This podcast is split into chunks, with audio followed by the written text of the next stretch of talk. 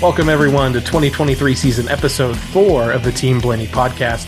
My name is Adam Rogers, and alongside me is co host Steve Mez. As always, this podcast is brought to you by fans for fans. Steve and I have been following the drivers of the Blaney racing family for two decades, and Team Blaney itself launched on social media in 2014. Each weekly episode of the podcast offers an in depth analysis of Ryan Blaney's latest NASCAR Cup Series race, plus news, notes, and a lineup of special guests throughout the year. This week, though, we break down the number 12 team's run in the Daytona 500 at the world famous Daytona International Speedway. Steve, welcome back. As I said, uh, pre, I almost said pre-race, uh, pre-podcast. Um, I was excited to just kind of get back into the rhythm of things, get back into race recaps because I know with the Clash we kind of just talked about the pageantry and the general, uh, the general aspects of the race, but we didn't get into a super in-depth recap. But I think we have plenty to talk about when it comes to this 12 teams kind of up and down crazy run in the the 2023 Daytona 500. I, um, you know, perseverance is the word of the week again. Um, you know, optimism uh, is, you know, always key to these things, but um, they never gave up, never quit on what they were doing. And uh, when you when you just put your head down and you go, you'd be surprised what you can what you can do. Uh, there was actual literally like surprised voices when they when they found out what their final position was, and uh, you know, getting there was is the journey is is is amazing. But you know, these guys wanted to win and compete for the win, and they felt that you know Ryan definitely felt, and the team definitely they had everything it took this weekend. You get three quarters to, to halfway, three quarters through the race, and these events happen, and and you think, well, that's it, you know? And um, then you get to the end and, and you get the result that you get and all of a sudden it becomes the best top 10 that you've ever had you know? You're you know you went from being totally pessimistic to to like wow what a great top 10 yeah you know? And and that is the most amazing part of it is you're you're uh your eyes come out of your head at the end when you find out what happened and and there are people that tuned tuned, tuned you know, turned it off that i talked to since then they were like you did what oh, I quit watching, man. Oh, never quit watching. Never quit watching with these guys because uh, they, you know, they'll find a way to do it. I, I read a post somewhere about somebody said about the that is you know the thing that championships are made of, and we talked about this last year in the couple times last year where they made the repairs, got the car back out there, got laps, got positions. You know, we finished 15th last year in the summer, six laps down, but it was 15th. Yeah, you know, and uh, you know, so putting your no, you know head down, and the guys doing a great job. And, and we're definitely going to talk about some guys uh, uh, on the crew later on. I'll mention all the names because they deserve all the praise in the world for uh, the job they did. Uh, watching them on in-car audio, um, the numerous times they came in and kept working on it and working on it and working on it. Um, just amazing stuff. Uh, so, yeah, it's not the W that you wanted. Um, it's the first race of the year. So there's 35 more opportunities, but um, it's really not bad considering. And, and that's the thing you got to take away from it. Now, that's a little bit about the racing. I do want to talk a little bit about the event. I think this was about the fifth Daytona 500 that I've been to in person, uh, going back to when I covered it for a couple of years. And then I've been going more as a fan the last few years. Um, if anyone was following along on our brand new TikTok there or Instagram and stuff, there were a few videos we did from the track. Um, look for more of that this year as Steve and I both attend races, you know, pretty much throughout the year. I would say every couple of weeks, one of us is probably going to end up being at, at a race, uh, around the, uh, around the nation. So, um, look for that stuff. But man, uh, for the 75th anniversary season, I can tell you, and I know the Daytona 500 is a huge event, so there's already a ton of hype and a lot of effort put into the marketing and fan experience. but I, in all these years that I've been going to Daytona, I don't think I've ever seen anything, an event that was as big as the 2023 Daytona 500 was from banners, you know, across the city, across the pedestrian bridges. Um, there's some two huge displays, or I, I guess I could even say three huge displays that NASCAR is putting on out in the Midway area, celebrating the 75th anniversary. They have a really big, and, you know, for anybody that has kids and they're bringing kids to the track now, they have a cool, like NASCAR kids experience um, like a whole display area set up just for kids that are coming to races. And then they have a, a, a NASCAR experience 75th anniversary display where they've moved the, some of the driver Q and A's and some more interactive things like, you know, trying to do your own pit stops and some other stuff like maybe we even experienced ourselves like over at the NASCAR Hall of Fame. Um, so the hype was huge for this race. The energy was huge uh, crowd. I know that they've sold out the last couple of years, and I think, I mean, I think crowd level maybe is about the same as last year because they did the complete sellout as well as to where sold out the full grandstands, all the camping spots, and they even had these extra passes that we took advantage of where you could watch the race from the fan zone in the infield. Um, everything sold out. So I don't know how many people many people were there, but it was just a massive crowd. Incredible to see, incredible to be part of it. All the ce- celebrities, the pomp and circumstance, and the one thing um, they always have a great flyover during pre-race at Daytona. They gave us a full show of the Thunderbirds, you know, air team from the U.S. Air Force, which was amazing. Uh, if anyone's ever been to a like a local air show where the Thunderbirds have come in and done a, a program, we were treated to that uh, just in pre-race for the Daytona 500. So even before cars hit the track, um, one of the most unbelievable racing experiences that I've had. And um, I'm really glad that there's, you know, 150, 200,000 fellow fans out there that got to see that as well. And hopefully, I haven't seen TV ratings yet, but hopefully a ton of people also tuned in on TV. So that's a little bit about the event. We talked a little bit about racing. Why don't we dive deep into that? Because I promised everybody at the top of the show we do an in-depth analysis, strategy breakdown of Ryan Blaney's race, and this was an interesting one to go through. So, Steve, take it away. All right, let's let's go back to Wednesday um, because that's when actual uh, single lap qualifying happened. Um, of course, we got the uh, single car qualifying um, Ryan actually puts down the seventh fast lap, making that top 10 for a second attempt at the pole. Um, but pretty much the cars at that point, you know, no matter how long you can cool them off, you pretty much had what you had. And uh, they ended up seventh overall, putting them in the first duel to start in position four.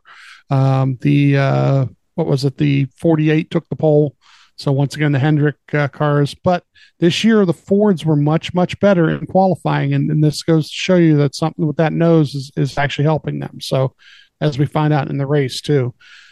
Um, so uh, for the duels, um, he's got uh, the 22 and the 21 in his duel, which is pretty awesome too. We got two teammates. I will call the 21 a teammate all Yeah, season. sure. I mean, um, so um, Josh uh, reminds Ryan about the choose cone here, and uh, 48 takes the high lane for the start. And in the first lap, literally in the first lap, um, Ryan ends up just they shuffled somebody out of the way. His lane, he's leading it all of a sudden. Josh goes, sweet, just kind of like that. That's all you hear is sweet.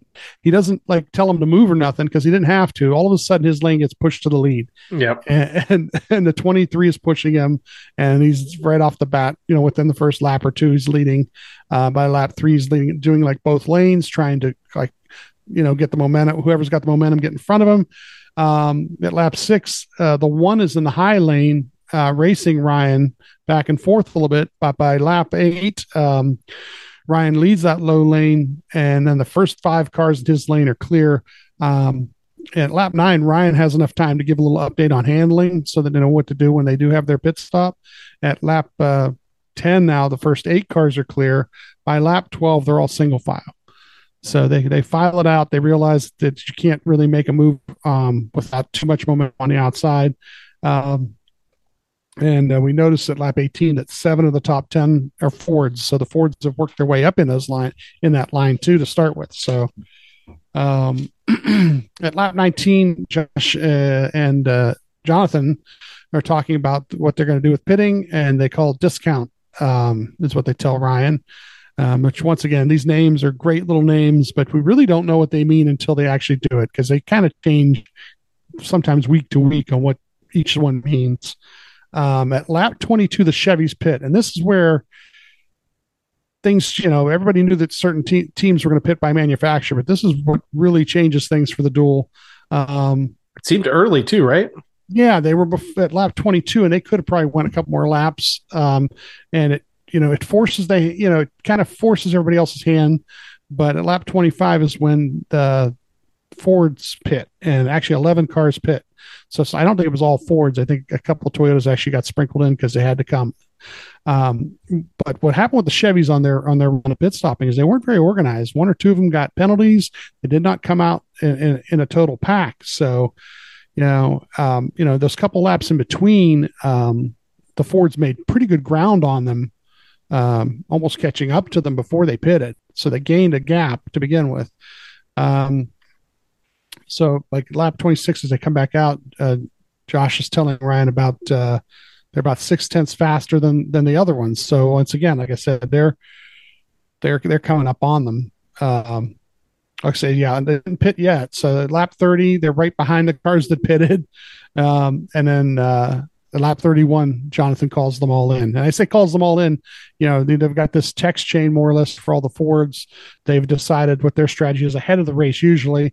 Um, and, and they decide to head, go ahead and come in, um, right side tires. And Jonathan says on, you were going on him, not on the jack. Now, this is one of those things where he was leading the lane the whole time for 30 Yeah. laps. So he's using more fuel than anybody else. So he cannot come out as quickly as everybody else. He has to sit there for a second or two longer. And this does shuffle him back a couple spots, unfortunately. But it, it's the it's the thing you have to do if you're leading the race. And and you know, so um, the 22 and the four, I believe, uh, and I think it was the 20 also because the 20 had pitted with them. Those cars uh, get ahead of Ryan, so Ryan's P4 at this point. Um, like I said, he was taking gas, more gas than anybody else. So now, now they didn't um they didn't mention it during after this pit stop, but I will say throughout the rest of the weekend across both series or all the series, they they mentioned this fact a lot that if you were leading a lot, uh, definitely came up in the Xfinity race or leading, you know, a row for a long time that you were going to burn more fuel. Uh, but yeah, I will say, you know, it, it only took about uh, 30 seconds after our first pit stop of the year that I got like you started to see the first the first Twitter complaints. But I think uh, folks were were able to to be educated pretty quickly on the fact that you're going to burn a lot more fuel and you need to pack that fuel because even between uh, I don't know if happened much in the duels, but in some of these other races throughout the weekend, there's a lot of uh, a lot of people running right up against the the fuel capacity there, making some anxious uh, drivers and anxious crew members out there. yeah, yeah, you don't want to be short. Um, you know, if you came in and pitted and did the same amount of fuel as everybody else, and something happens and it's a little bit longer race than than you anticipate, you're going to be short, and you just don't want that to happen. Because the worst part is, let's say you took the same amount of gas as everybody else, you came out in front of them again. Now all of a sudden you're leading again, using more gas than anybody else. So you have to kind of take that couple up extra seconds of fuel. Um, at lap 33, the 17 is the guy pushing Ryan, and uh, he's in third at this point be- behind the four and the 22. Um, lap 35, the top seven are a second ahead of the second pack, um, and about eight seconds ahead of that pack that pitted uh, Chevy. So, like I said, they're they're um, they've got about eight or nine cars in their group. It kind of fluctuates, and then the next pack is eight, seven seconds back the whole rest of the way. Um, lap 44, it's the 22, the 4, the 12, the 17, the 20, the 21, and the 23. And, uh, you know, no one's really pushing at this point. They're running in a nice, tit, uh, tight group. Um, they're organized pretty much single file at lap 47. And at um, lap 52, I've got them nine, uh, seven seconds over the over that group behind them.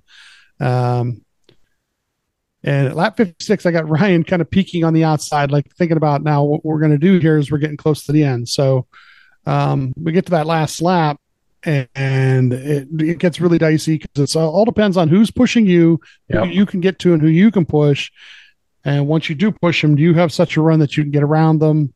Um, it's a pretty good job of slicing and dicing out of Ryan. Um, he gets it to third, and the 22 wins.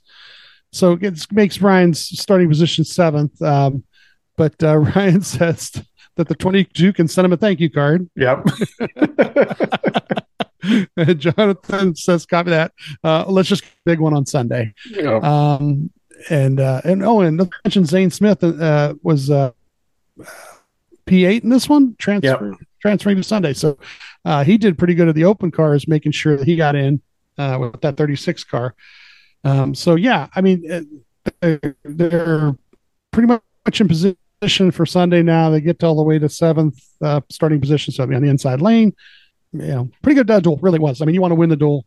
Um, yeah, push Joey, push Joey to a win again. Or it was just, and Joey in, in his interviews was very, right away. uh, yeah, he said, yeah, thanked Ryan. I mean, he, and you can just tell how the the way that they approach these races at Team Penske is that Joey said, I knew Ryan was behind me, so I wasn't worried. Like it's like a, it's, and I I would like to think that if Ryan was was ahead and Joey's behind him, it would have worked out the same way. Ryan did make a move. Ryan still did make a move to attempt Yeah. to win, but he kind of, I think, even said in his post race interviews that kind of when he knew that he wasn't going to be able to win, he just stuck in line and uh, behind Joey just to to move on. But yeah, yeah, he had that 17 and the 20, uh, you know, with him or behind him, and and it just didn't get. He did not get a push. Uh, they were looking to make their moves too, and their moves were going to be out and around.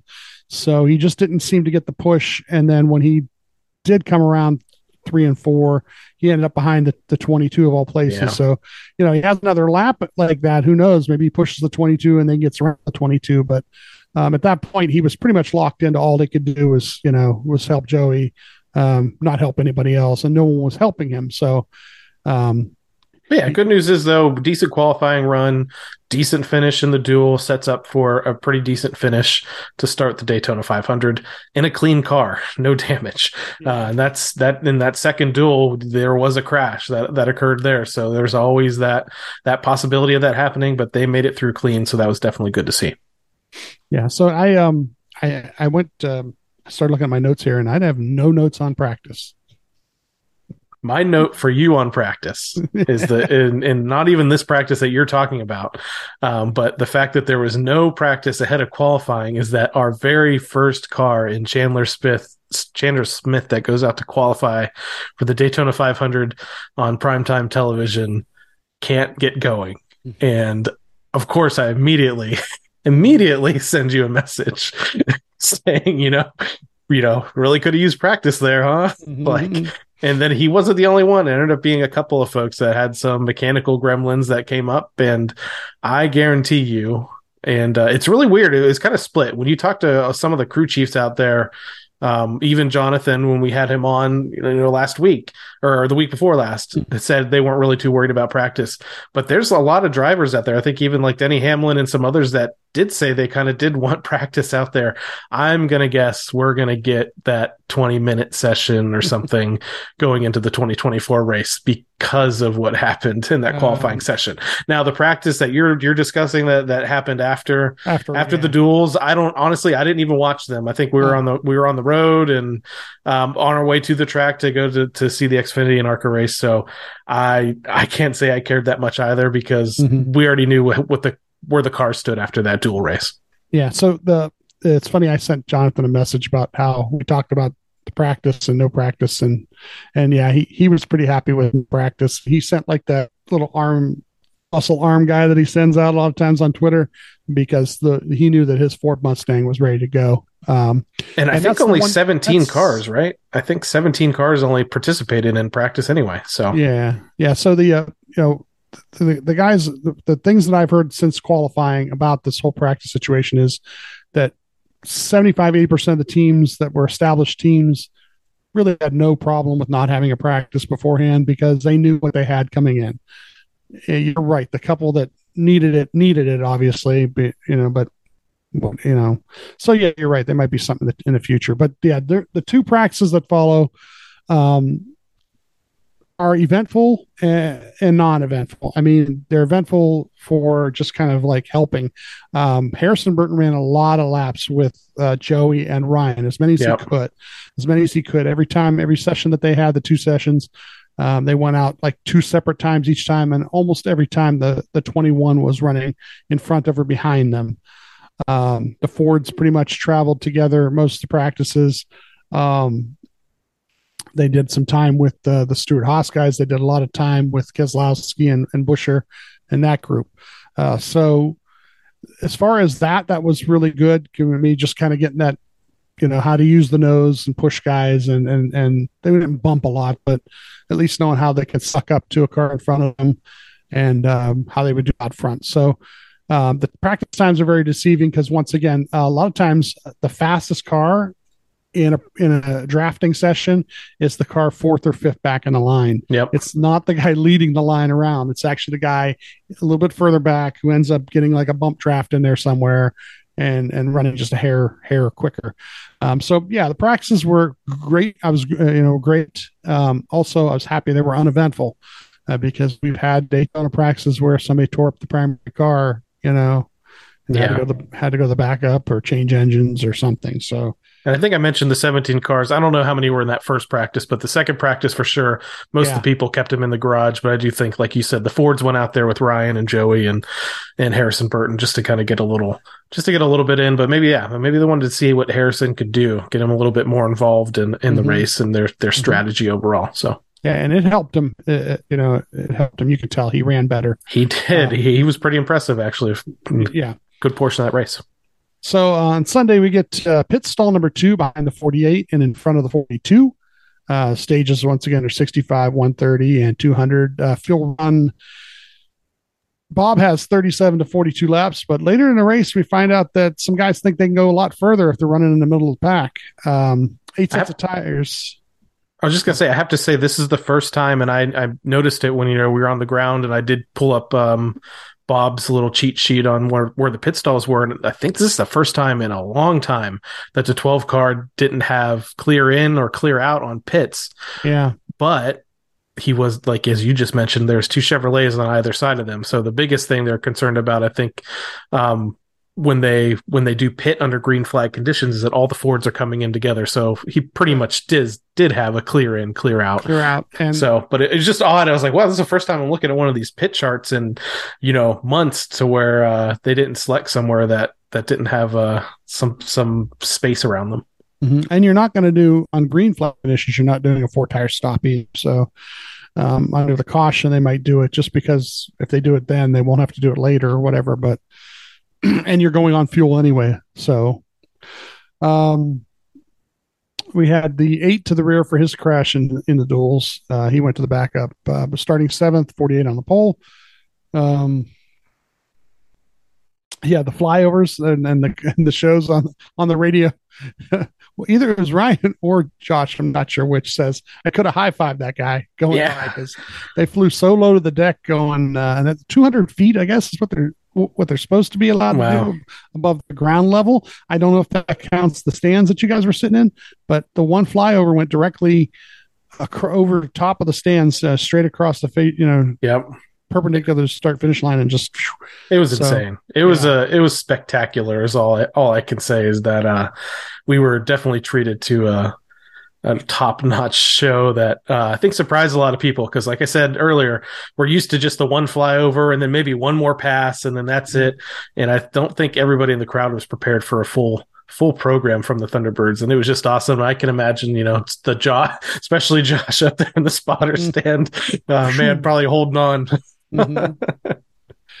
um, so the uh, the low line, uh, he, was in the low line to start the race behind the twenty and in front of the seventeen. Um, you know, Roger comes on and you know tells everybody this is your this is your year to shine. Um, Josh gives a look, you know, focus forward, which is something he likes to say a lot. Um, you know, just worry about what's in front of you. Um, at lap one, the the six actually ends up getting behind Ryan, and and all of a sudden he's got three fours behind him. Um, he's the fourth one in the low lane. Uh, lap seven, he says he's pretty good on the bottom. And lap nine, the 22 says the five may be uh, lifting to stay side by side with the 48. So the five and the 48 are kind of controlling the race at this point. And uh, the Fords are pushing hard, though, to basically trying to push them the heck out of the way, you know? Um, at, lap 10, the low lane does push ahead. Ryan gets up to fourth at this point. Um, the 20 moves to the high lane. Ryan is now behind the 22 and the five. And um, by lap 15, the nine is behind him and the high lane's moving ahead. So it, you know, ends up between sixth, seventh, and eighth, depending on, you know, it's hard to follow the tracker at this point because it does fluctuate so quickly. Um, but in the lap itself, basically. So, uh, by lap 19, there's 15 cars in the lower lane, and at lap uh, 20, the 22 is pushing the five to the lead in that low lane. Um, at lap 20, uh, there's 20 cars in the low lane now, and Ryan's up to third. So, um, but within four laps, the, the lanes even out again. They get close to each other and they even out. Um, at lap 29, he tells them about a half a number tight, which is not much of an adjustment. Um, usually something they can do just with the air pressures. Um, the low lane is the five, the 22, the 12, the four, and the six. And at lap 33, uh, they talk about the pit stop. It's going to be snap on and black when they do pit. Once again, not sure what that's going to mean until we get to it. Um, at lap 34, the 10 and the 2 jump in front of the 5. So the high lane made a move. A couple guys got pushed out, and then they decided to jump in front of the other lane. And I think this is partially because they're trying to get ready for pit stops. Um, they're going to come in as a group uh, by by the manufacturer, and you got to get to the low lane if you're going to do that. So lap 36, he's actually sixth in that low lane, and they're pitting. So they're two tires, and they're going on on the fuel again. Once again on Jonathan. Um, they come out third of all the Fords there, and seven Fords are together. And at lap 41, um, the 45, the 11, the 10, and the 2 are in front of the high lane. And uh, Ryan is between 10th and 12th at this point. And Toyotas are five of the top six. So the pit cycle worked really well for the Toyotas on, on this pit cycle. Lap 49, Ryan says, We obviously need more track position, just can't go anywhere. And for the guys who are saying there was a lot of like swapping of the lead and so forth, yeah, the two lines were moving back and forth. But once you were in a line, there wasn't a lot of like being able to duck out and make a move on somebody and get back in line. Um, the gaps were pretty tight uh, most of the race. Um, at lap 51, the 23 has an issue.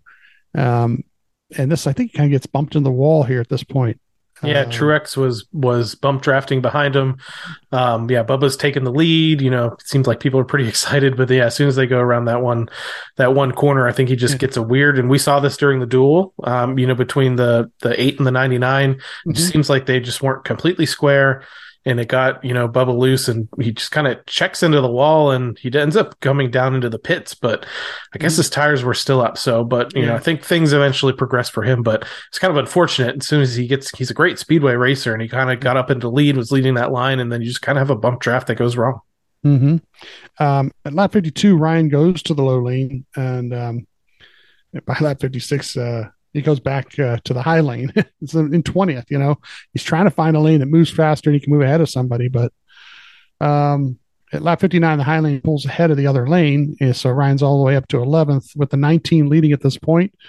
At lap 62, um, he's trying to put together the high lane. You know, he's trying to lead it and uh, just not getting much help here. At lap 64, 16 car has went a lap down, but he decides he's going to block everybody to try and join the pack. He's trying to be the first car lap down is what's happening because I believe somebody else was a lap down in the back Yep. of that pack.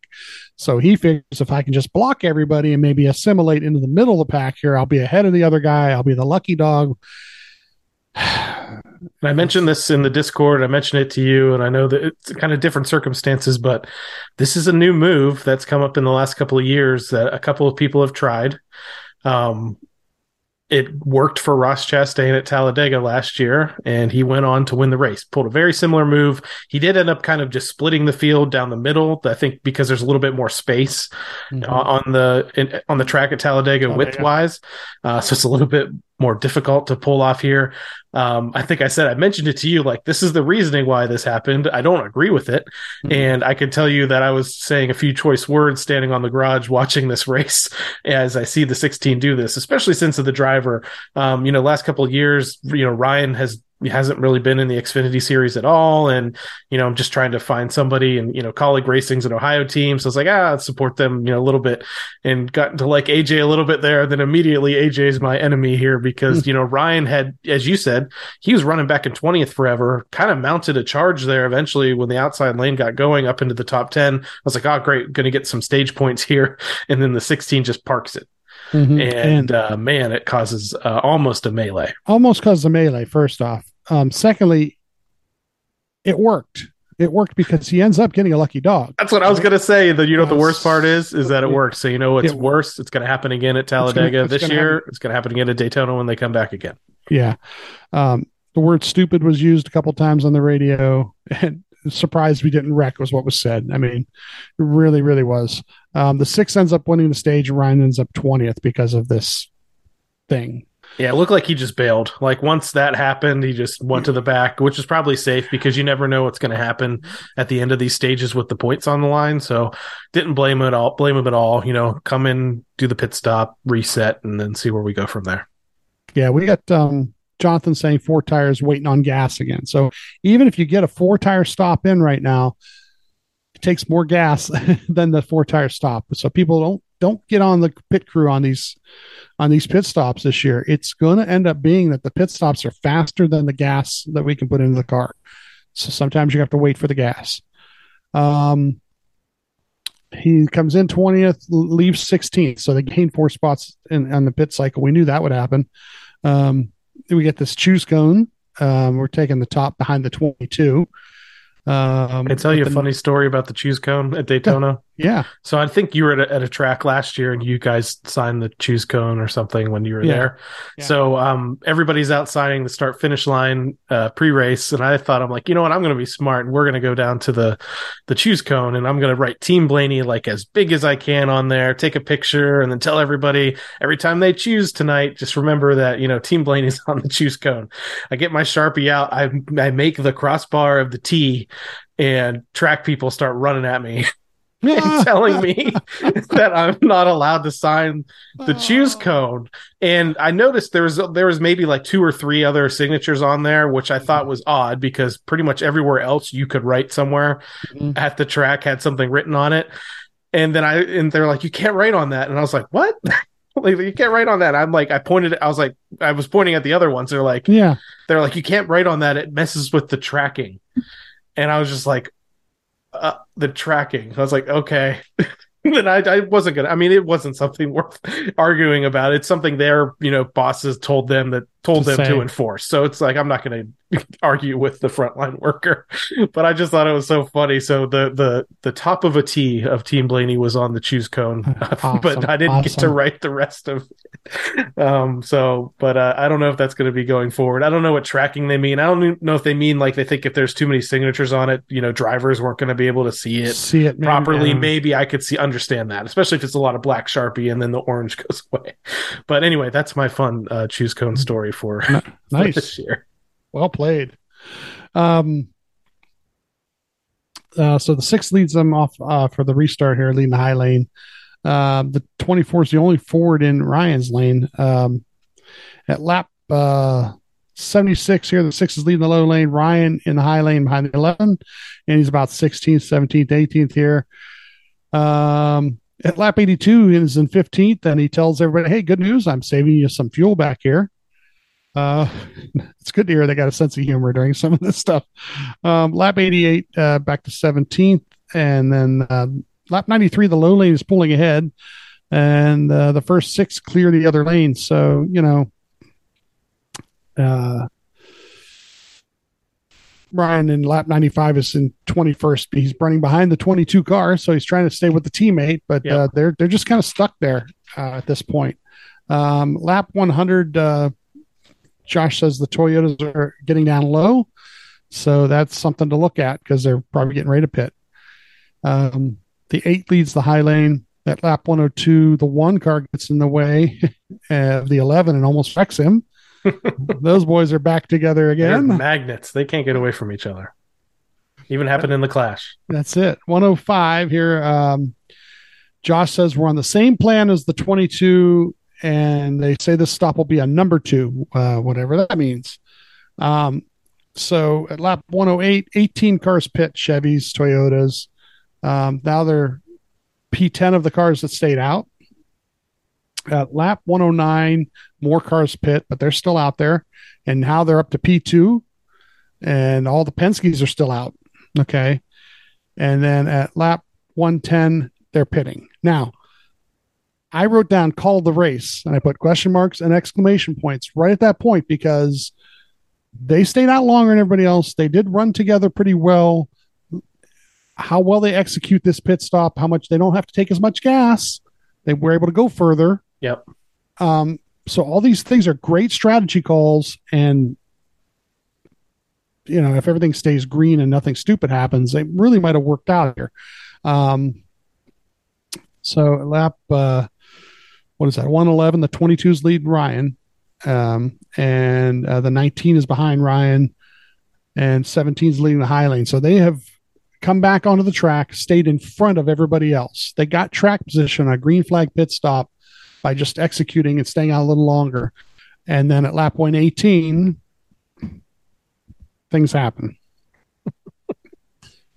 um, from what I could see, it was the four car and the 45 car, and there were interviews with with Tyler, and he really wasn't blaming the four. Tell you what, Tyler does not usually blame people. Tyler walked Mm. up. He didn't walk up. Tyler let Chase Briscoe walk up to him after the Bristol Dirt r- race last year and shake hands and And smile and laugh. And, you know, Tyler said he didn't think the four. I mean, I listened to the interview. You know, the four was pushing him, but he said he didn't think it was like egregious or too much or too aggressive or anything. He said, you know, just how it works out sometimes. Again, just like when the the the 19 was pushing uh, the 23 early in the race, you know, just Mhm. didn't hit him, you know, perfectly square, and you know the the 45 got a little bit loose and. Man, it's unfortunate. It was like you know, one. It's like a game of inches there, where the forty-five comes back down and just clips the twelve. And what I know you're listening to the scanner. You said Ryan said he thought he'd saved it multiple like- times, like three times. And then it just that. snaps, snaps Yeah. up into the wall. snap loose. Um, uh, first thing they tell them to do is maybe we try to tell the guys to the tire, make sure the tires are clear, the fenders are you know are clear on first. Um, Ryan says the steering wheel's off three inches, which really isn't much compared to last year's crash. Uh, last year's crash, it was like like like He said it was yeah, way around. It wasn't Way even around, yeah, wasn't yeah. even close.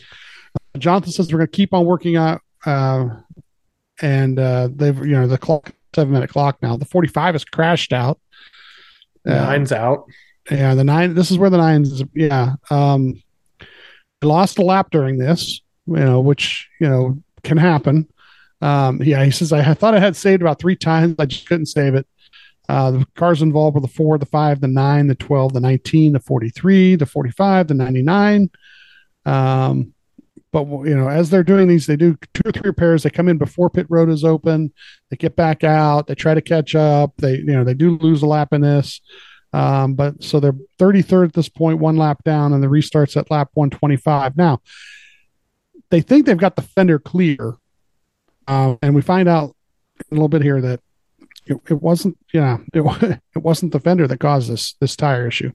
Um, so they're racing the 30, 68, and the 67 for the lucky dog. So they're one lap down, but they're with like three cars that they could, Yep. you know, you know, the eight is the only one that's really strong at this point still. So And they're Uh, trying to make minimum speed too yeah, to get yeah. off the DVP. yeah, right away within the first lap, they're off the clock. So they do get to that right away. At lap 127, the 22 is leading. Uh, lap 120, he's losing the pack in front of him, though. So you can just see them. Like, once again, I'm watching two TV screens. I've got the regular race up on top, but down below, we do have in car camera. So we're watching out the front window. And you can see them, you know, slowly, you know, getting away. It's it's usually a couple seconds a lap. Um, So the, the, they get to the end of the stage, and the winner's the one car. Um, that once again they're pitting early to fix the nose. Uh, the crew comes over the wall, they're fixing the damage. They catch back up the field. They pit a second time, and Ryan says something. He's worried about the front right tire because I think he felt that it was something was happening. Uh, they catch up to the field again. Um, I said it looks pretty fast. When they were trying to catch up to the field, he's running flat out. That's the funny thing about a caution is you think of all these cars behind the caution car, okay, and they're just slowly going around a track. Well, as this type of thing is happening, he's coming off pit road. That caution cars in three and four coming around, and he's trying to catch up to it. So down the backstretch, they're boogieing. You know, they're trying to and they're trying to see if it'll, you know, if it'll, it'll work under speed at that point. I was pretty ex- uh, excited at this point. I don't know if excited is the right term. I was devastated when the crash happened because I I don't know. I had a feeling that this year was the year and I didn't vocalize it too off too often or even you know mention it to you. But I thought like something this year would be the year. So Yeah. I was devastated by this crash, but then the fact that they were able to fix it and then meet minimum speed got me feeling a little bit better. And then like at this point, I saw him motoring around the track, and I was like, you know, I mean, he's not going to win this race. I was like, but there's they might still be. Maybe I was even overly optimistic. I was like, they mm-hmm. they might still be in this, you know, at least to you know top fifteen, you know, salvage a, a pretty decent run here. I thought maybe Yeah. just- just even on their own speed, just the way the car looked. But you're right. When everybody else is going a lot slow, a lot of things will look faster when he's motoring Yeah, around. But yeah. I was pretty a little bit more optimistic than I definitely was when he was, you know, sliding down the sliding down the turn after hitting the wall. So Uh, lap 135, um, they still haven't given the one to go yet. This is a longer caution at the end of a stage break. It's really kind of weird for some reason. So they pit again. Uh, they, of course, they're going to be tailing the longest line. Um, the 23 did not pit during this, so he's actually leading. Uh, the eight was the lucky dog. Um, Josh says she's shiny, referring to the look of the car with all the bear bond and duct tape on it. Um, the 36 and the 67 took the wave round. Uh, so they're racing the 15 for the lucky dog at this point. Um, lap 137 is the restart and 34. Uh, and the 15, of course, is in 33rd. So um, it says it's bottoming out, killing the right front, uh, and then all of a sudden flat tire and caution for the debris. Now, this is good and bad. I mean, he doesn't actually lose another lap on this as it's going. So Yeah. it's one of those kind of deals which is cool. Um, John, uh, Jonathan says we're, we're uh, not sure what cut it, but uh, we will get more stuff clear of it. So they get it in there. Um, the, you know, they're in 34th or right now, the only car lap down at this point. Um, and they do, they clear something in there and he tells them, I don't know if I have it coming ahead here in the thing, but that they found something inside underneath. So it wasn't actually rubbing from the outside, but it was something that was loose underneath that cut the inside of the tire, I believe. So um, lap 143 is the restart tail end. Um, lap 147, the 10 leads. Ryan is pushing the 50 car, um, but they lose the lead draft. Uh, eight of the first 10 cars are Fords at this point, And um, at lap 165, the lead pack is coming. So they do go two down. 17's leading, and um, everybody's uh, doing a pit cycle here. They're uh, lap uh, 175, taking two tires. Um, but actually, I think you're yeah. See, they so they pat, pit with the Fords at lap 175. Sorry, my notes uh, lost track of that there. So yeah, they tell them two tires, and um, they take the right sides. They go off the jack. Uh, the 99 is leading at this point. Then we get a caution at uh, lap 181 uh, for the 54, the 84, the 41, the 34, the 4, and the 19 involved. And the 21 and the 22 are up there at the front. Um, the free pass is actually Ryan. He gets one of his laps back. So now he's one lap back. He's up to a 32nd. Uh, and he's the only car. Uh, there's he's one lap down. He's racing the 34 for the lucky dog at this point. Um, lap 188, the 16 is taking the lead, and lap 190.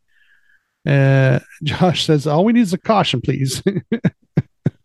and uh, they're you know 31st, uh, one lap down. Uh, the six takes the lead at lap 191. He's up to 30th there, and at lap 97, the eight takes the lead, and then we get the caution for the 99 car.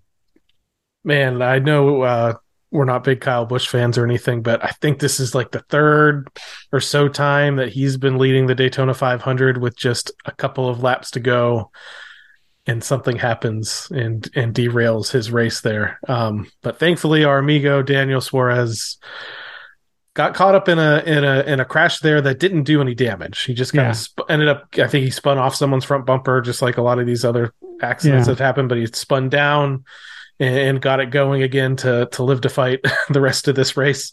Uh, but man, it, I if you would have told me that back when that accident happened, the original one, that uh, the 12 car was going to finish on the lead lap of this race, I would have thought you were crazy. And and here we are setting up for a, a lead lap finish. Yeah, so uh, Ryan says, "Alrighty, here we go." um, so we're gonna get a green white checker. He's 29th. They come in, they put scuffs on it. Um, Jonathan says, "Hey, let's get a few more spots here. Thanks for hanging in there." Um, and we've got the eight leading the three at this point on this restart. Um, and the 24, the 22, the 6, the 17, the 47, the 5, the 2, and the 84 are your top 10. Um, the restart, uh, he's in the low line in 28th. Uh, then we get a caution right away before we get the lap in. And Ryan goes high. And uh, Josh does it amazing. It's like go high, go high, go high, go high, go high, go high, go high. I can't duplicate it. I mean, it's that's as close as I can get. Um, my wife is listening to this and she goes, Josh should moonlight as an auctioneer. He's pretty quick. Yeah. He's pretty quick. Um, but when he knows, when he knows, and he's trying to tell him what to do, he's trying to do it so emphatically and in a manner that that hopefully Ryan follows it because he sees where where the opportunity is, Yep. and and this does work. Um, Jonathan says we're up to 17th at this point. Robbie Ryan says copy that. Um, the 47 is now leading. Um,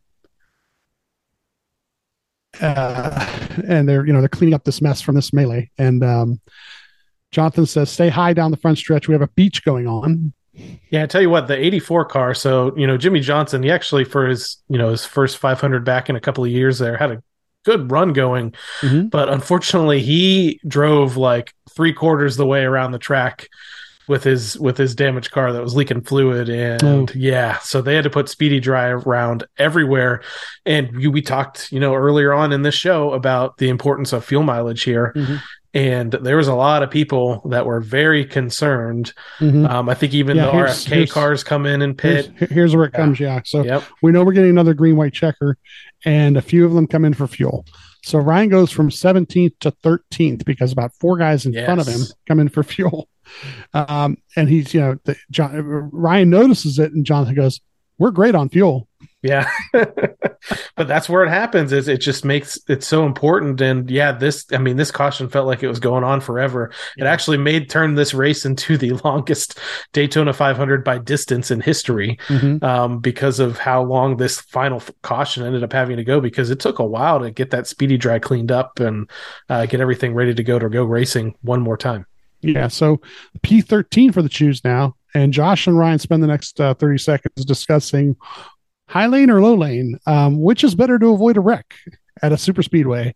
Um, and really, truthfully, there's there were different opinions there. You know, they both and they weren't arguing. They were like, Yeah. well, usually the the things wash up the track first, so you might want to be low. Yeah. Yeah, but sometimes when it's low, the guy kind of spins and just sits right there in the in the middle of the track. Uh, you know, so they took the top. You The know, only good thing about the high lane is if you are in a crash, you don't have that far to go to hit the wall. So Right. I'd be picking high. Yeah, the the the leader took the top. Ryan was following the 67. Um, and I got it in the notes here on the right off the start. Uh, Ryan kind of gets shuffled out. I mean, there's enough damage to his car where people probably feel that they can't push him, and he really couldn't push anybody else. So, you know, he tried to suck up to the guy in front of him best he could, but he kind of gets shuffled. Guys go around him. Um, then the wreck happens as the 47, the 22 are battling. That wreck happens right behind them, and the the five car ends up sideways in front of Ryan, right against the wall. Bang. And we think, oh, well, maybe I get a top 20 out of this. But Josh is going, keep going, keep going, keep going, keep going, keep going. he says, go to all the way to the line if you can. Go all the way to the line if you can. And once again, this is this is something we talked about actually before we start uh, the podcast is that sure the field is frozen at the time of the caution and the winner's declared from that and whatnot, but the guys who pull away from the accident can gain positions compared to the ones who end up being broke down. And um, Ryan does this. Uh, the 47 wins based on this, but Ryan does this for an eighth place finish. It's pretty incredible, is- and and um, you mentioned that the fact that you know if, if you can get away from the accident and go across the checkers, it makes a difference. And I don't know where Denny Hamlin ended up finishing, but there's some video out there of his car, you know, limping to the finish like sideways, you know, the best he could, and then he just pulls off after he, he crosses the checkered. But that's just because it, it means so much uh, just to be able to to jump ahead of those guys. But you know, so thirtieth with what you know, both with two cautions to go. 13th on the green white checker loses some positions though as they go there and then limps after an accident to an eighth place finish. On this is unbelievable i thought or i thought daytona you know in the summer last year where the crew did an amazing job of repairing the car and getting him back out there and then beating Truex by I think what three points to qualify for the playoffs. I thought that was unbelievable.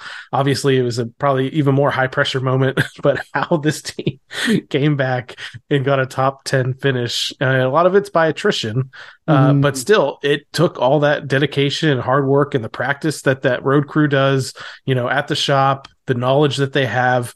Um, I know you've brought up the fact that you know we we interviewed Raymond Fox last year. We just talked with Mule Dave Nichols um, in last week's episode, who's kind of a member of that crew that that helps with the repairs. Mhm. You know, those guys give some really amazing insight into what it is that they do and what their role is. And we don't want to lean on them, you know, at all. Really, we want them to have the knowledge that they Yeah, have. yeah. I wish, But I it wish pays Raymond, off when you need it. I wished Raymond good luck, and I, I uh, before the race, and I hoped him to have a, a quiet day, you know. Um, but yeah, the Jonathan's group that he's put together: race engineer Tony Palmer, engineer Marcos Castro, front mechanic Brent McCutcheon, interior mechanic Daniel Lynch. We got Dave as a tire specialist. Um, you know, Greg Sorber's the new truck driver. Well, not new truck driver. He was he's the other, he was the other Yep. truck driver.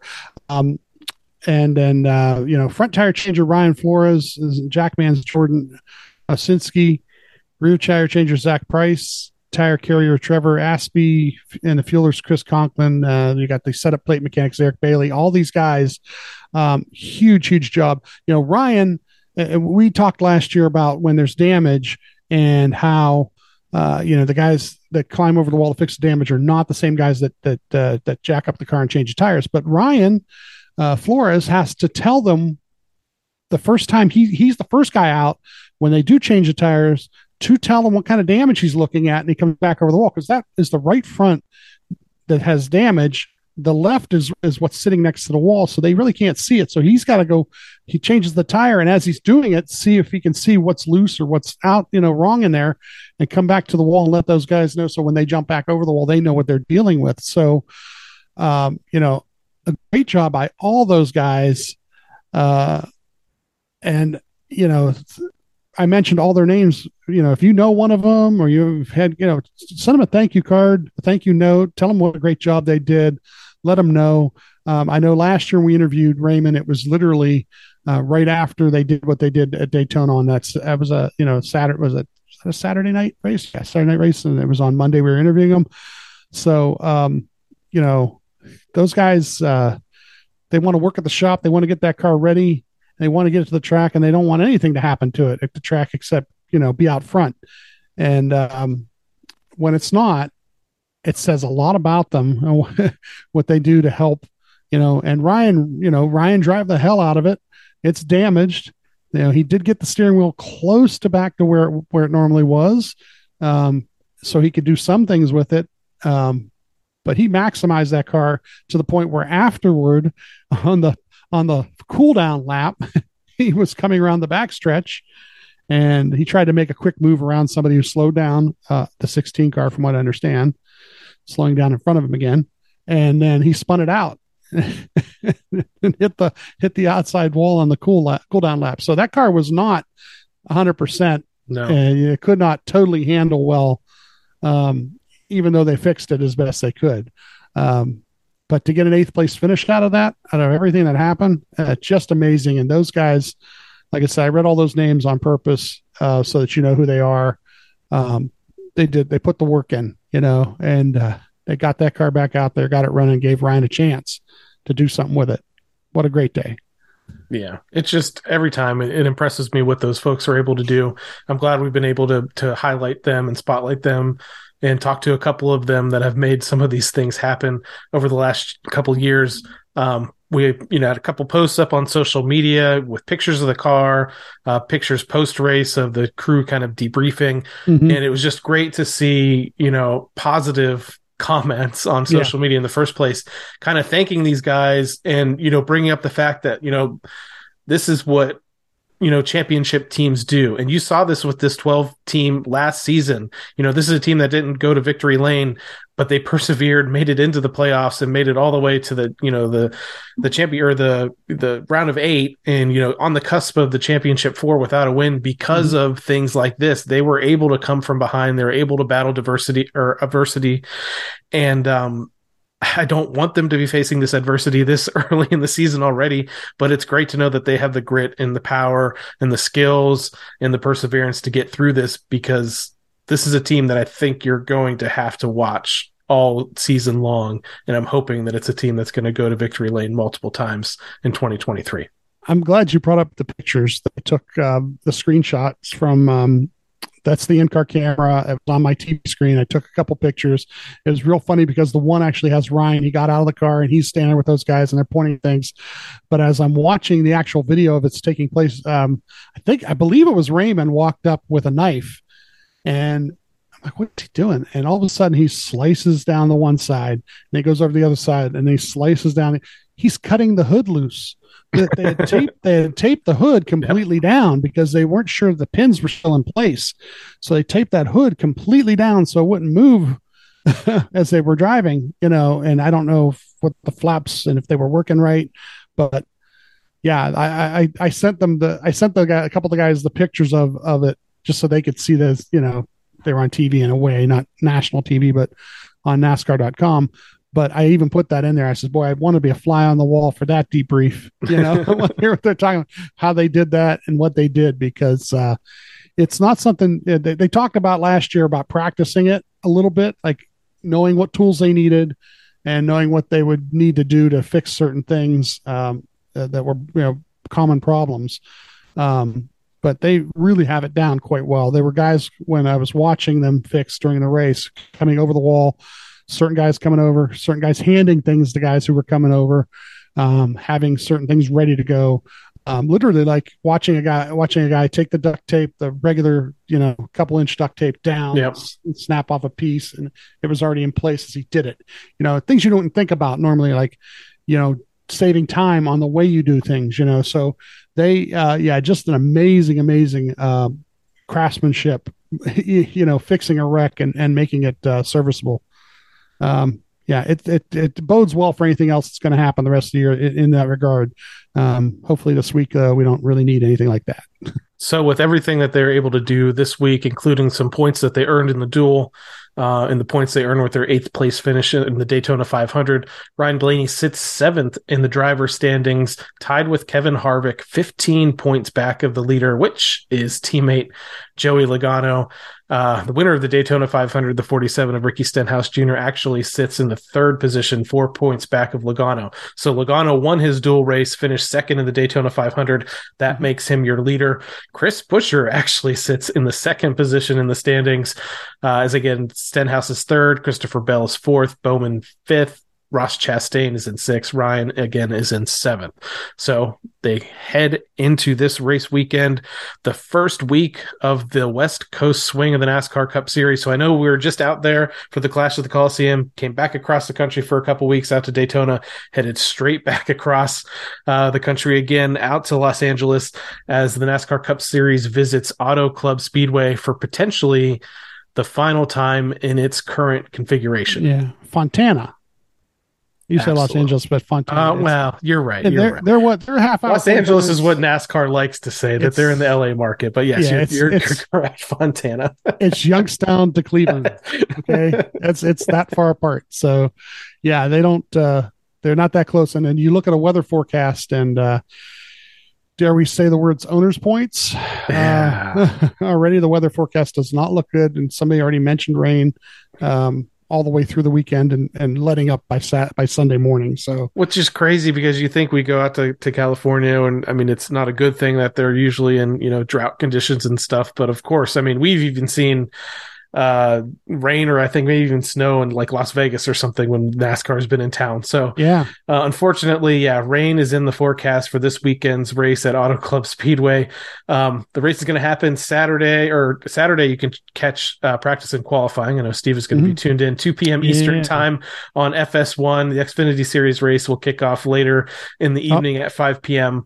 and Um, ryan and ryan and ryan's on that broadcast again this week so Which again, yeah, out. we for, we did we didn't mention. Um, I mean, I didn't get to see the Xfinity broadcast because I saw it uh, in person at the track. But from what I Mhm. understand, things went well there, and looking forward to see him back in the booth again this weekend.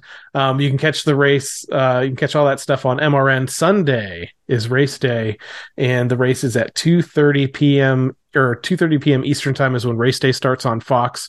Three thirty p.m. Eastern time is when uh, coverage of the Cup Series race is going to happen. You can catch that also on Fox. So, Auto Club Speedway, um, I mentioned the fact that they think, at least this is the, the final time that we're going to be here in its current configuration, the big track. There's been rumors for a couple of years that they're going to shorten this down into a short track because they're trying to bring a short track out to the West Coast. Um, even the, the, the, you know, the officials from NASCAR are still a little bit wishy washy on this. They announced the fact that there's definitely not going to be a race at Fontana next year and have also said potentially also in 2025 they still might not be ready yet. And then over the weekend they've they've talked to some series officials that still weren't like totally sounding like they're totally on board with the fact that they're reconfiguring the track and, and making it a short track. Now they've already brought stands down from what i understand there. Um, but I don't know the racing. The unfortunate part about all of this is they they were doing they made this original decision before the next gen car debuted, uh, because the racing there had kind of gotten a little bit stale. And then when the next gen cars went there in 2022, that race was pretty great. Uh, where do you stand on the fact that they're they're trying to reconfigure this track? Now, a part of the thing too is people aren't showing up to see the race too. So I, I can understand all the things, but racing wise, just if you're talking about a race, um, do you think this is a track that deserves to be preserved in the, the current form, uh, or do you really not care, or are you looking forward to another short track on the schedule? it all depends on what you do with it. That's the Yeah. thing is that that the, one of the descriptions I heard was a half mile like Martinsville, but with the banking of Bristol in the turns. How crazy Yeah. would how crazy would that be? It looked like one of your Hot Wheels slot car tracks, you know. Um, but it but it might not race badly. You don't know. How about um, they leave it two miles, but they change the banking and make it uh, a little higher banking because it's really totally way wide. Yeah. So if we change the banking and make it higher banking, all of a sudden it becomes a super speedway, correct? Yeah, I think that's. I mean, Atlanta they did they just Yeah. did that on a half, you know, a mile and a half, and it did Yeah. it. So I can imagine, yeah, that two mile turn into a super speedway. Super speedway, that would be quite interesting. A two mile super speedway, you know. So yeah, there's so many different things they could do. I don't know what the logistics of time and money that Money is. is a huge factor because, Right. from what I understand, they as soon as they turn this into a short track, they are fire sale on all Yeah. of the land around it. So Uh, so yeah, Yeah. I don't yeah, I don't know I don't know what all these situations are for the ownership. So yeah, I you know, having a different track to go to is important. Um California market, yeah, is definitely important. Uh, you know, I just I don't know what they're going to do. I, I I have you know those opinions I just gave your ideas or thoughts are interesting to see, but are they practical and they, can they actually pull any of that off? You know, Yeah, it it remains to be seen. The one thing I definitely don't want to happen, which was another rumor, I think that they they kind of leaked out there just to see what the reception would be, and that was the fact that oh maybe we find a way to make the L.A. Coliseum a points race, and it seems like overwhelmingly. And I won't say people were negative about it. I think they just said no. Like, they, like you're not even going to give it even the time of day to think about whether that would be a good idea or not. well, Most folks said said no to that idea. there's there's a lot of things about sponsors and not everybody being in the in the in the in the race at the end of the race. Like uh, you couldn't put 36 cars on that track or Nope. 40 cars on that track, and there's a lot of that where they would just be like, no, we can't we can't not have the charter teams you know, that are 33rd, 34th, 35th, those charter teams not being on the track. Um, their sponsors would not like that, yada, yada. So, yeah, I, yeah, I understand that. But then again, they don't do a very good job with the clash of like talking about the uh, the qualifying races or anything like that either. Yep. Heat the heat races. Um, they you know they advertise that thing uh, for the the uh, the uh, the feature, Yep. and they they never advertise it for the for the uh, heat races. You know where all the best racing was that weekend? Was Heat in every one of the sure. heat races when you only put ten cars on the track on that track, and you let them go. Yeah, it was a lot more interesting to watch, but you know, they, like I said, they don't they don't uh, advertise it that way. They all want the feature, get everybody into the feature, and there's no way you're putting 40 cars on that track. So So let's see what they do. But for now, we're still at Auto Club Speedway in Fontana at its current configuration. And Ryan Blaney's stats there, I feel like he always races really well there. Doesn't always necessarily get the finishes maybe that that he deserves. Average start of 12.2, average finish of 15.7. He has one DNF. He has one top five, three top tens, and they haven't been there enough in his career. So I can kind of roll down through here because during the uh, the pandemic, they actually had to skip California uh, once or twice. So um, first race there in 2016, 35th, and then from there, 9th, 8th, 5th. So he did a string of races between 2017 and 2019, uh, three straight uh, top 10s, including that top five in 2019. And then the last two visits there, uh, 2020, 19th, 2022, 18th. Um, so not the finishes that team probably wanted or or deserved, but I do think uh, they might be a force to to reckon with this week, especially with a little bit of this, you know, at least team building momentum they come Mhm. am- come off of Daytona, and uh, I don't know if any of this new nose stuff between all the manufacturers. I think the idea was to get everybody back into the box here. Mhm. So we'll see how this goes this week. But what are your thoughts uh, as we head into this weekend at California? Well, like you said about the nose thing, um, you know, Denny's the one that pointed out that he thought the Fords were going to be better. So let's see what happens with practice and qualifying there. Um, go back to Jonathan's interview um, from two episodes back because we talked about some of the issues they had here. We didn't mention California by name, but we talked about the shocks releasing and the camber issues. And this was the first track after the Super Speedway last year where a lot of the teams were learning what they could and couldn't do with the with those setups and how it hurt uh, pit stops. And um, this is where everybody in the world whacked the pits pit crew last year and whacked them, you know, excessively. But the reality is, is they were they were in um, they were in a bind based on some setup issues, and once again they were all learning because they were not the only one that had these issues. Um, it was noticeable, yes. Um, is it something they corrected as the year went on? Definitely. Um, so watch this weekend and see how quick the pit stops are, and watch what happens with the car and how fast it is um, without the those you know those issues that they had. So I I, um, I expect it to be a huge weekend to tell you the truth because this team is ready to. I think they're ready to rip off some some W's in a row. Really, um, once they get to regular tracks and regular racing, um, where uh, the speed is there, they're they're going to be the team to beat.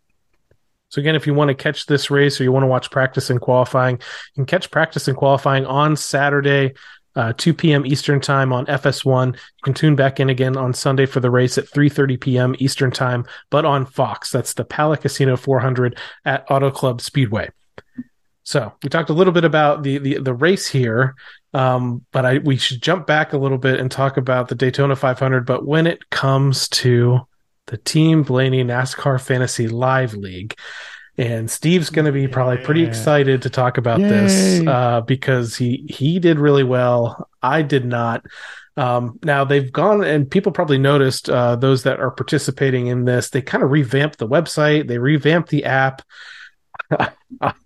I don't care that much, but I did feel like I was a little bit more confused on how to pick things, especially when it kind of came to selecting featured matchups and the way they they they have everything set up. Um, so either way, um, 100 or 68 out of the 100 folks that are signed up for the league started uh, or set a lineup. um, which I thought was actually a really healthy number, especially with the number of folks that are asking to join. So we're going to let the league go one more week at California. If you have not set a lineup yet, if you didn't set a lineup for Daytona, and if you don't set a lineup for California or Auto Club Speedway, I'm going to boot you out of the fantasy league because we have a lot of people uh, that are that are contacting us on social media and and otherwise that really want to get in and, and participate this year. So make sure you set a lineup this week if you want to stay in the league. Uh, my lineup for Daytona and I kind of just bounced around a little bit. I looked at what happened in qualifying, I looked at what happened in the duels, and I made sure I didn't really start a lot of folks that outside of one here that maybe I, I that actually got me probably one of my most points, but um, one that maybe I shouldn't have started uh, just based on load, load management for the year.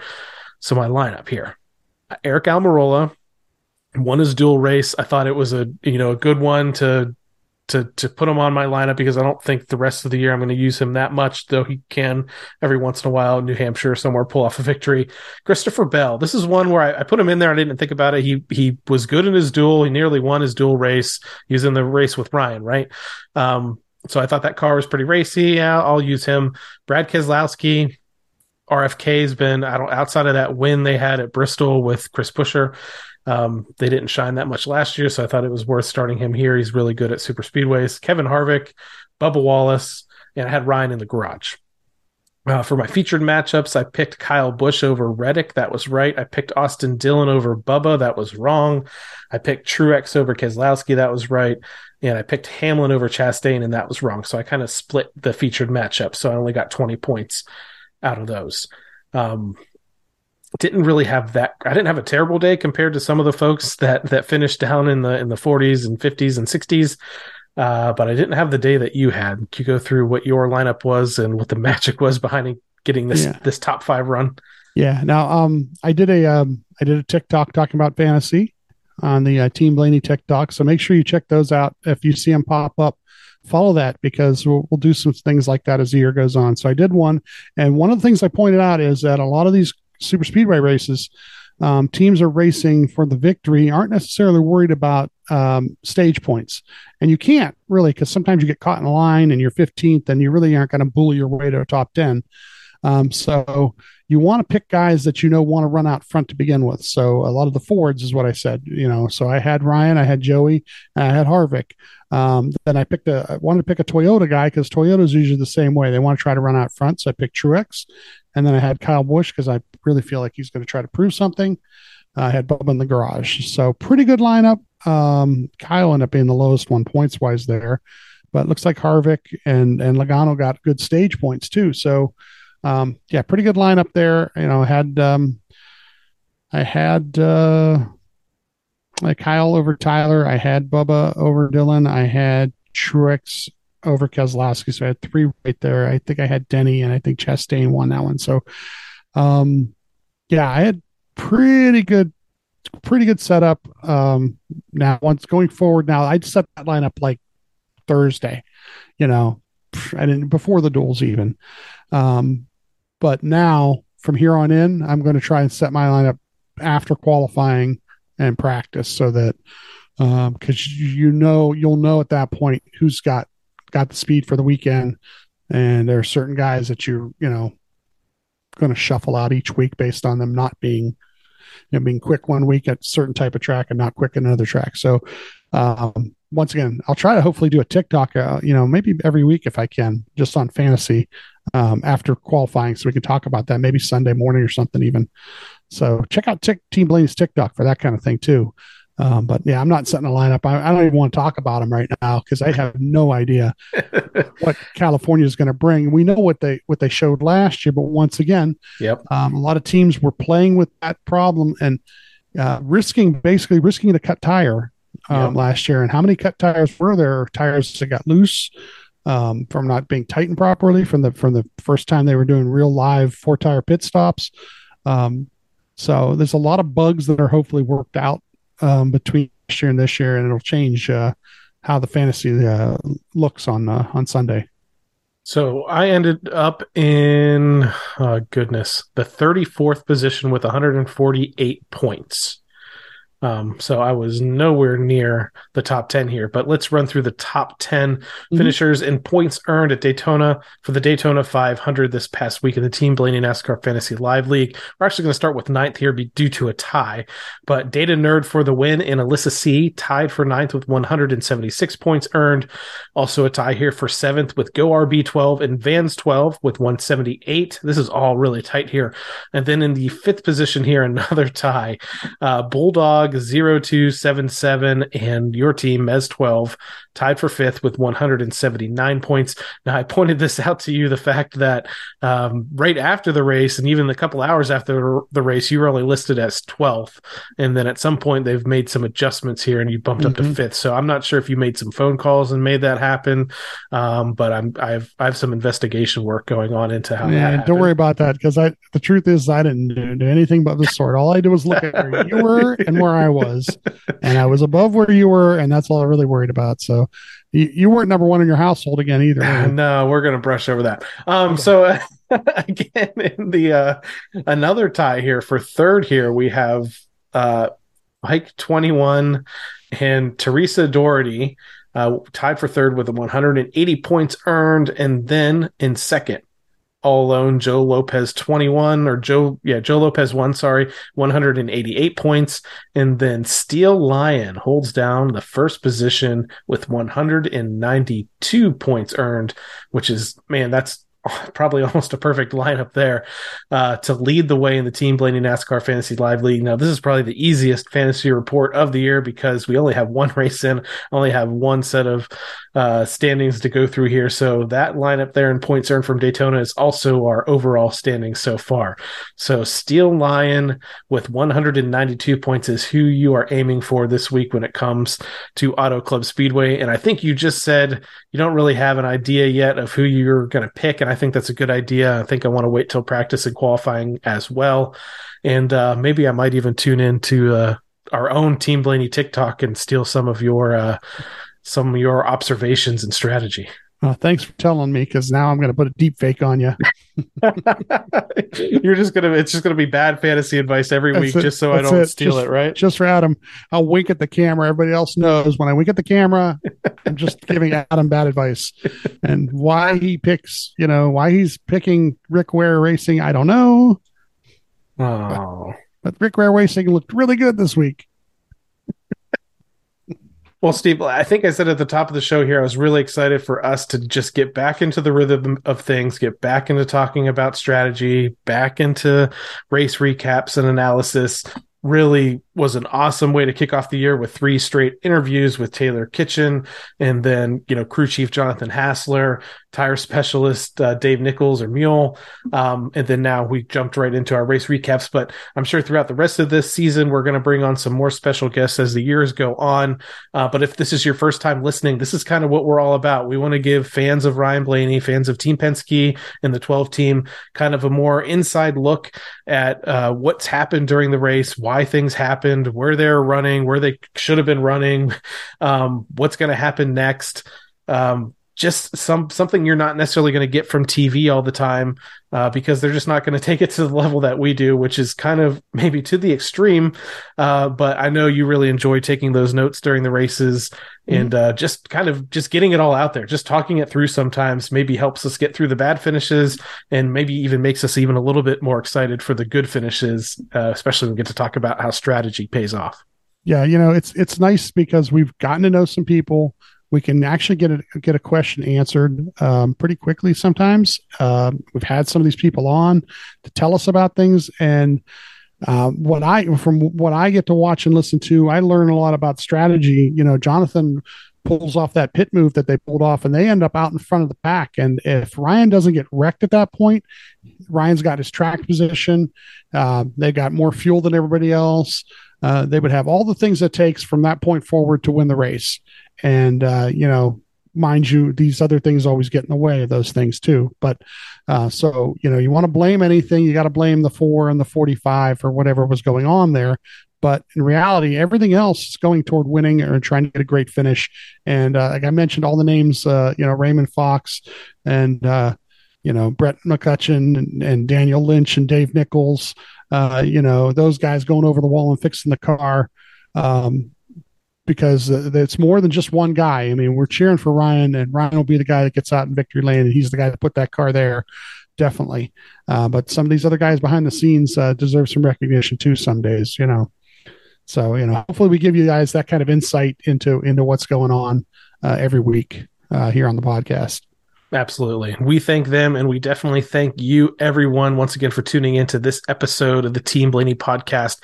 If you'd like to learn more about myself or co host Steve, just listen to our very first episode that explores our Blaney racing fandom. You can interact with us on Facebook and Twitter at Team Blaney, on Instagram at team.blaney, and the same thing with TikTok. We got some videos going out there from the track. TikTok. Yeah, team.blaney as well on TikTok. Uh, steal all of Steve's uh, fantasy racing advice, and honestly, yeah. it's pretty good. He's pretty. He's not as good as Clyde's Chicken Pit Racing, no, who no. is participating. They just didn't have a good week at Daytona. Uh, they're trying to be our three-time defending champion of the league. But anyway, all those videos you can find on on TikTok. They'll be on Instagram. Uh, Twitter's kind of the main hub, and then we're also on Facebook. And finally, we'd like to encourage you to support the Ryan Blaney Family Foundation. Established in 2018, this organization supports causes like the Alzheimer's Association and UPMC Sports Medicine through fundraisers, events, membership in the Blaney Bunch Fan Club. Uh, to learn more, visit RyanBlaneyFamilyFoundation.org or follow them on Facebook, Twitter, and Instagram really, really awesome to see uh, the Ryan Blaney Family Foundation out and about at Daytona this past week. They were set up all week long uh, with a tent selling merchandise, spreading information, spreading awareness about the Alzheimer's Association, spreading awareness about their efforts with UPMC Sports Medicine.